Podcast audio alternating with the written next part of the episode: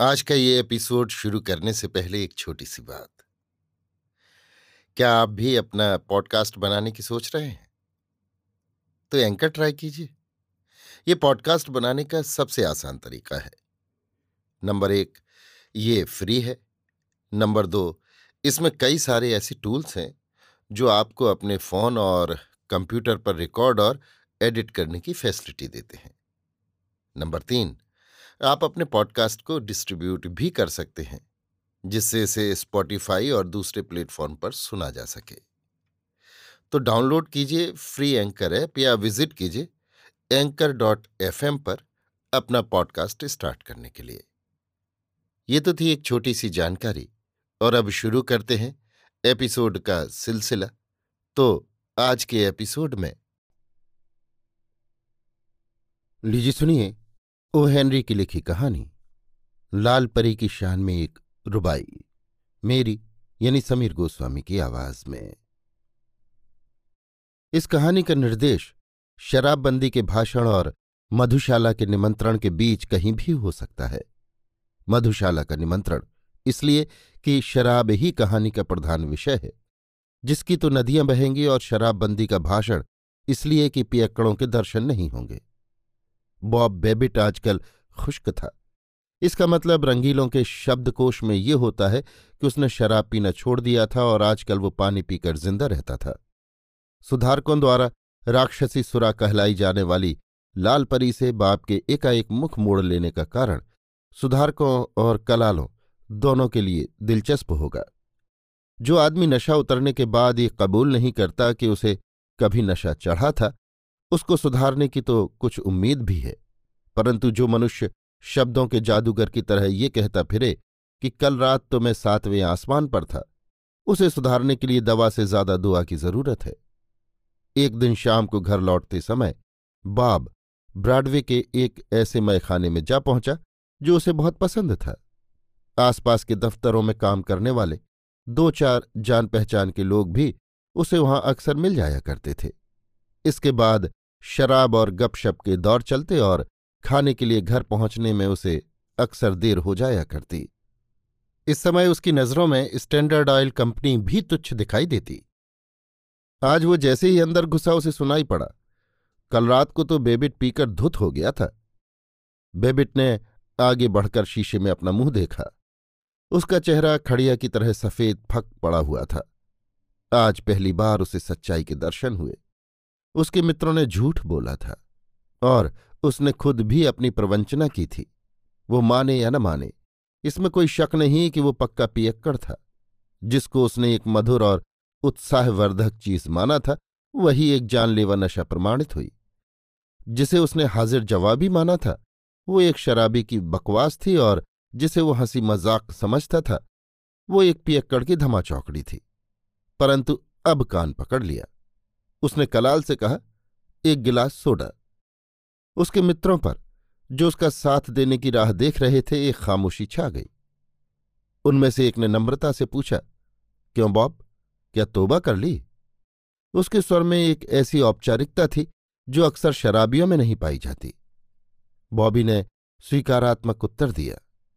साथ में बैठे हुए किसी व्यक्ति ने अधूरी छोड़ी गई कहानी का सूत्र पकड़ा और आगे कहना शुरू किया। कलाल ने कुछ सिक्के गले में डालकर रेजगारी गिनना शुरू किया और बॉब वहाँ से चल पड़ा। बॉब घरबारी था और उसकी शादी हो चुकी थी। लेकिन ये एक दूसरी कहानी है और मैं वही कहानी कहूँगा जिससे आप अच्छी आदत और बुरी कहानी वाले फिक्रे की चरितार्थता समझ सकें। ये किस्सा सुलीवान प्रदेश से शुरू हुआ, जहाँ से कई नदियों और कई तकलीफों का जन्म होता है। जुलाई का महीना था और पहाड़ों के किसी होटल में जैसी गर्मियाँ बिताने के लिए ठहरी हुई थी। बॉब ने अभी अभी कॉलेज की शिक्षा समाप्त की थी। उसने जैसी को देखा और सितंबर में उनका विवाह हो गया। यही इस कथा का सार है। एक घूंट पानी पीकर इसे दवाई की तरह गुटक सकते हैं। लेकिन वे जुलाई के दिन? अब इस विस्मय के चिन्ह को ही समझाने दीजिए। मैं बीच में नहीं बोलूँगा। अधिक जानकारी के लिए पढ़िए। रोमियो जूलियट और अब्राहम लिंकन का, तुम कुछ लोगों को बेवकूफ़ बना सकते हो, के विषय में रोमांचकारी गीत अथवा डार्विन का कोई ग्रंथ। लेकिन आपको एक बात बता देता हूँ, वे दोनों ही उमर खयाम की रुबाइयों पर फिदा थे। उस बूढ़े स्पष्टवादी का एक एक छंद उन्हें कंठस्थ था। तरतीब वार तो नहीं, पर जैसे किसी होटल के सस्ते खाने में से हम चुन चुनकर कुकुरमुत्ता निकालते हैं उसी प्रकार उन्होंने इधर उधर से चुन चुनकर कुछ रूबाइयाँ याद कर रखी थीं। सुलीवान प्रदेश पहाड़ों और पेड़ों से भरा हुआ है और जैसी भी उन पर बैठा करती थी। मेरा मतलब है पहाड़ों पर। बॉब उसके पीछे खड़ा होकर उसके कंधों पर से अपने हाथ ले जाकर उसके हाथ अपने हाथों से पकड़े रखता। उसका चेहरा जैसी के चेहरे से सटा होता और वे दोनों उस बूढ़े तंबू बनाने वाले की रुबाइयों को दोहराते रहते। उन दिनों वे उन रुबाइयों के दार्शनिक तत्व और काव्य सौंदर्य को ही देख पाते थे।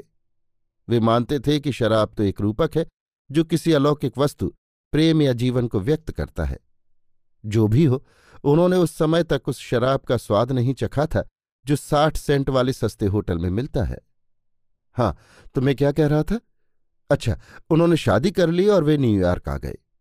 बॉब के पास कॉलेज की डिग्री थी, इसलिए उसे पंद्रह डॉलर प्रति सप्ताह पर एक वकील के दफ्तर में क्लर्की मिल गई। दो वर्ष समाप्त होते, उसे पचास डॉलर मिलने लगे और उसने पहली बार इस स्वच्छंद रस का स्वाद चख लिया।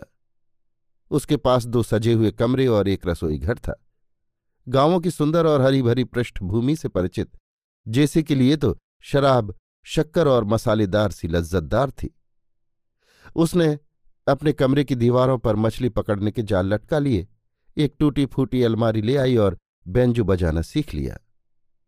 हफ़्ते में दो तीन बार वे उन फ्रेंच और इटालियन होटलों में खाना खा आते, जहाँ धुएँ से दम घुटता है, जहाँ हर कोई शेखी बघारता है और अधिकांश के बाल बिना छटे ही होते हैं। जरा मस्ती लाने के लिए जेसी ने शराब पीना सीख लिया।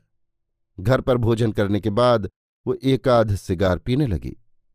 उसने केआंटी शराब का उच्चारण भी सीख लिया और वेटर को टिप देने लगी। एक बार एक भीड़ के सामने उसने ला ला ला गाना शुरू किया, लेकिन दो अक्षरों तक ही कह सकी। होटलों में खाते समय उनकी मुलाकात एक दो परिवारों से भी हो गई और वे उनके मित्र बन गए। उसकी अलमारी में चुरपुन और सुगंध वाली शराब भरी रहने लगी। वे अपने नए नए दोस्तों को खाने पर बुलाते और रात को एक बजे तक बिना बात हँसते रहते। एक बार नीचे वाले कमरे की छत का चूना भी गिर पड़ा और बॉब को उसके लिए साढ़े चार डॉलर चुकाने पड़े। इस प्रकार वे उस सीमा प्रदेश के दुर्गम स्थानों पर मज़े करते रहे, जहाँ न कोई शासन है, न कोई सीमा। जल्दी ही बॉब पियक्कड़ों का दोस्त हो गया और दोपहर को घर लौटने से पहले करीब घंटे भर शराब खाने में बिताता। शराब से उसमें उमंग चढ़ जाती और खोंचा लगाने वाले लड़के की तरह खुश खुश घर लौटता। जैसी उसे दरवाजे में ही मिल जाती और दोनों एक दूसरे का अभिवादन करने के लिए अपने फर्श पर पागलों की तरह कोई नाच नाचने लगते। एक बार नाचते समय जब बॉब का पैर उचटकर एक स्टूल से उलझ गया तो उसके सिर के बल गिरने पर जैसी इतनी हँसी कि बॉब को उस पर पलंग के सारे तकिए फेंक कर खामोश करना पड़ा। इस प्रकार उसकी ज़िंदगी चलती रही, जबकि एक दिन वो भी आया जब बॉबी बेबिट को इसका असर महसूस हुआ। पर छोड़िए। हम अपनी कहानी जारी रखें। उस शाम जब बॉब घर लौटा तो उसने जैसी को एक लंबा झब्बा पहने हुए एक केंकड़े को काटते पाया। सामान्यतः जब मैं खाने में अपना समय बिताकर मस्त झूमता बॉब घर आता तो उसका प्रसन्नतापूर्वक स्वागत किया जाता। यद्यपि उसमें भी शराब की गंध मिली रहती। चीखों से या गीतों की एक दो कड़ियों से अथवा गृहस्थी के आनंद को प्रदर्शित करने वाले कुछ विशिष्ट शब्दों द्वारा उसका आगमन घोषित किया जाता। नीचे के बड़े कमरे में रहने वाली बुढ़िया सीढ़ियों पर बॉब द्वारा पैर रखते ही अपने कानों में रुई ठूंस लेती। पहले पहले कई दिनों तक तो जैसी इन अलौकिक अभिवादनों के रूखेपन और चटपटेपन से दूर रही, पर धीरे धीरे ज्यों इस झूठी स्वच्छंदता का धुआँ उसे अभिभूत करने लगा त्यों त्यों वो इन्हें प्रेम के सच्चे और सही अभिवादन मानने लगी। आज बॉब चुपचाप घर आया। उसने मुस्कुराकर जेसी को धीमे से चूमा और एक अखबार लेकर पढ़ने बैठ गया। नीचे के बड़े कमरे में रहने वाली बुढ़िया चिंतित होकर अपने कानों में रुई ठूंसते ठूंसते रह गई। जैसी ने अपना हाथ का चाकू और कैकड़ा डाल दिया और चौकन्नी आँखों से वो उसकी ओर भाग कर आई। क्या बात है बॉब? तुम्हारी तबीयत तो ठीक है? हाँ बिल्कुल। तो फिर आज तुम्हें क्या हुआ है? कुछ भी तो नहीं। ध्यान देकर सुनना भाइयों, जब कभी तुम्हारे रंग ढंग में परिवर्तन देखकर वो औरत, जिसे सब कुछ पूछने का अधिकार है, अगर तुम्हारे बारे में कुछ पूछ बैठे तो उसे इस प्रकार जवाब देना। उसे कहना कि तुमने एकाएक गुस्सा आ जाने के कारण अपनी दादी की हत्या कर दी है। उसे बताना कि तुमने आज किसी अनाथ को लूट लिया है और इसलिए पश्चाताप कर रहे हो। उसे कहना कि तुम्हारा दिवाला निकल गया है, कि तुम्हारे दुश्मन पीछे पड़े हुए हैं, कि तुम्हारे पैर में सूजन आ गई है, कि तुम्हारी तकदीर खराब है। परंतु अगर तुम अपने सुख और शांति की एक तिल भर भी परवाह करते हो तो कभी कुछ नहीं कहकर जवाब मत देना। जैसी चुपचाप अपने कैकड़े को काटने चली गई, उसने बॉब की ओर संदेह भरी दृष्टि से देखा। उसने वैसा व्यवहार पहले कभी नहीं किया था। जब टेबल पर शाम का खाना लगाया गया तो जैसी ने शराब की एक बोतल और दो गिलास भी सजा दिए। पर बॉब ने अस्वीकार कर दिया। वो बोला, सच्ची बात यह है जैस कि मैंने शराब पीना छोड़ दिया है। फिर भी तुम पी सकती हो। अगर तुम्हें ऐतराज ना हो तो मैं सीधा साधा सोडा ले लूँ। उसकी तरफ़ बिना मुस्कुराए घूरती हुई वो बोली, क्या कहा? तुमने पीना छोड़ दिया? किस लिए? बॉब बोला उससे मुझे कोई फ़ायदा नहीं होता था। क्या तुम्हें ये बात अच्छी नहीं लगी? जैसी ने अपनी भौहें चढ़ा ली और एक कंधा उचका लिया। बनावटी मुस्कुराहट के साथ उसने कहा, बिल्कुल, मैं भी अपने शुद्ध अंतकरण से किसी को दारू या बीड़ी पीने के लिए या रविवार को सीटी बजाने के लिए सलाह नहीं दे सकती। लगभग बिना किसी बातचीत के गुमसुम खाना समाप्त हो गया। बॉब ने बात करने की कोशिश की। पर और दिनों की तरह उसकी बात में जान नहीं थी। वो दयनीय हो उठा। एक दो बार उसकी नज़र बोतल पर टिक गई, पर हर बार उसके शराबी मित्र का ताना उसके कानों में गूंज उठता और उसका मुँह कठोर हो जाता। इस परिवर्तन का जैसी पर गहरा प्रभाव पड़ा। उसे लगा कि एकाएक जैसे उनके जीवन का सार विदा हो गया है। बोतल का ढक्कन खोलते समय जो बेचैनी और उन्माद, जो झूठी प्रफुल्लता और अप्राकृतिक स्वच्छंदता की जो उत्तेजना होती थी, वो सहसा चली गई मालूम होती थी। उदासीन बाप की ओर उसने जिज्ञासा और निरूपाय नज़रों से देखा। बॉब किसी बीवी को मारने वाले पति अत्याचारी की तरह दिखता था। खाने के बाद हबशी नौकरानी हमेशा की तरह बर्तन साफ़ करने के लिए आई। एक अजीब अदा से जैसी शराब की बोतल, कुछ गिलास और बर्फ़ के टुकड़े रखने का एक बर्तन ले आई और उन्हें टेबल पर सजा दिया। अपने स्वर में बर्फ़ सी कठोर सर्दी ढालकर उसने कहा, क्या मैं पूछ सकती हूँ कि आपके अनायास अच्छेपन के दौरे में क्या मुझे भी शरीक होना पड़ेगा? अगर नहीं तो मैं तो अपने लिए ढाल लूँ। न जाने क्यों, आज कुछ ज़्यादा ठंड है। बॉब ने खुश होकर कहा, ओह, जैस, मेरे साथ तुम इतनी रुखाई मत दिखाओ।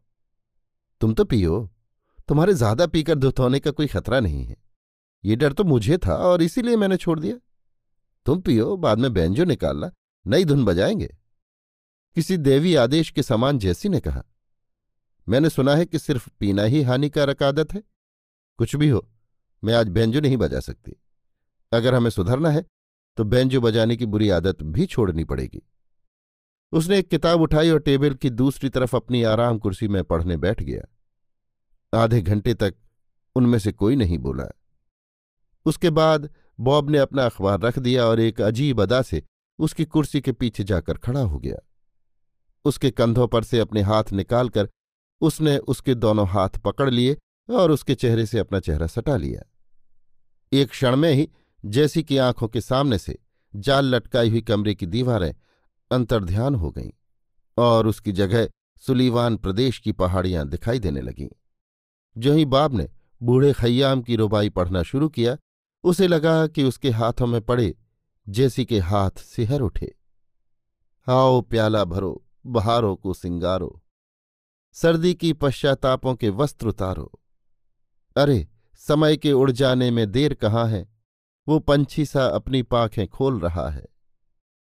इसके बाद वो टेबल के पास गया और एक गिलास में शराब ढाल कर ले आया। लेकिन उसी क्षण, न जाने कैसे, पहाड़ों की ठंडी हवा का एक झोंका कमरे में घुस आया और उसने उस झूठी स्वच्छंदता के कोहरे को छिन्न भिन्न कर दिया। जैसी उछली और अपने हाथ के एक झटके से उसने बोतल और गिलास को टेबल के नीचे गिराकर चूर चूर कर दिया। हाथ का वही अंदाज उसके हाथ को बॉब के गले के चारों ओर ले गया। उसने अपने साथी को बाहों में कस लिया। ओह बॉबी, ये रुबाई नहीं। हे भगवान, अब समझ में आया। मैं ऐसी बेवकूफ़ हमेशा तो नहीं थी। वो दूसरी रुबाई, वो जिसमें कहा है, और इसे मनमाना फिर से। वो सुना, बॉब। और इससे मनमाना। बॉब बोला हाँ हाँ मुझे वो भी याद है। कहा है, ओ प्यारे, क्या तुम मैं दोनों, उससे साजिश कर सकते हैं, उससे निर्मित दुख दर्दों की इस रचना को धर सकते हैं। टुकड़े टुकड़े इस दुनिया के हम दोनों कर, जैसी बीच ही में बोल उठी, इसे मुझे पूरा करने दो। टुकड़े टुकड़े इस दुनिया के हम दोनों कर क्यों ना फेंक दे और इसे मनमाना फिर से। क्या न किसी दिन घड़ सकते हैं?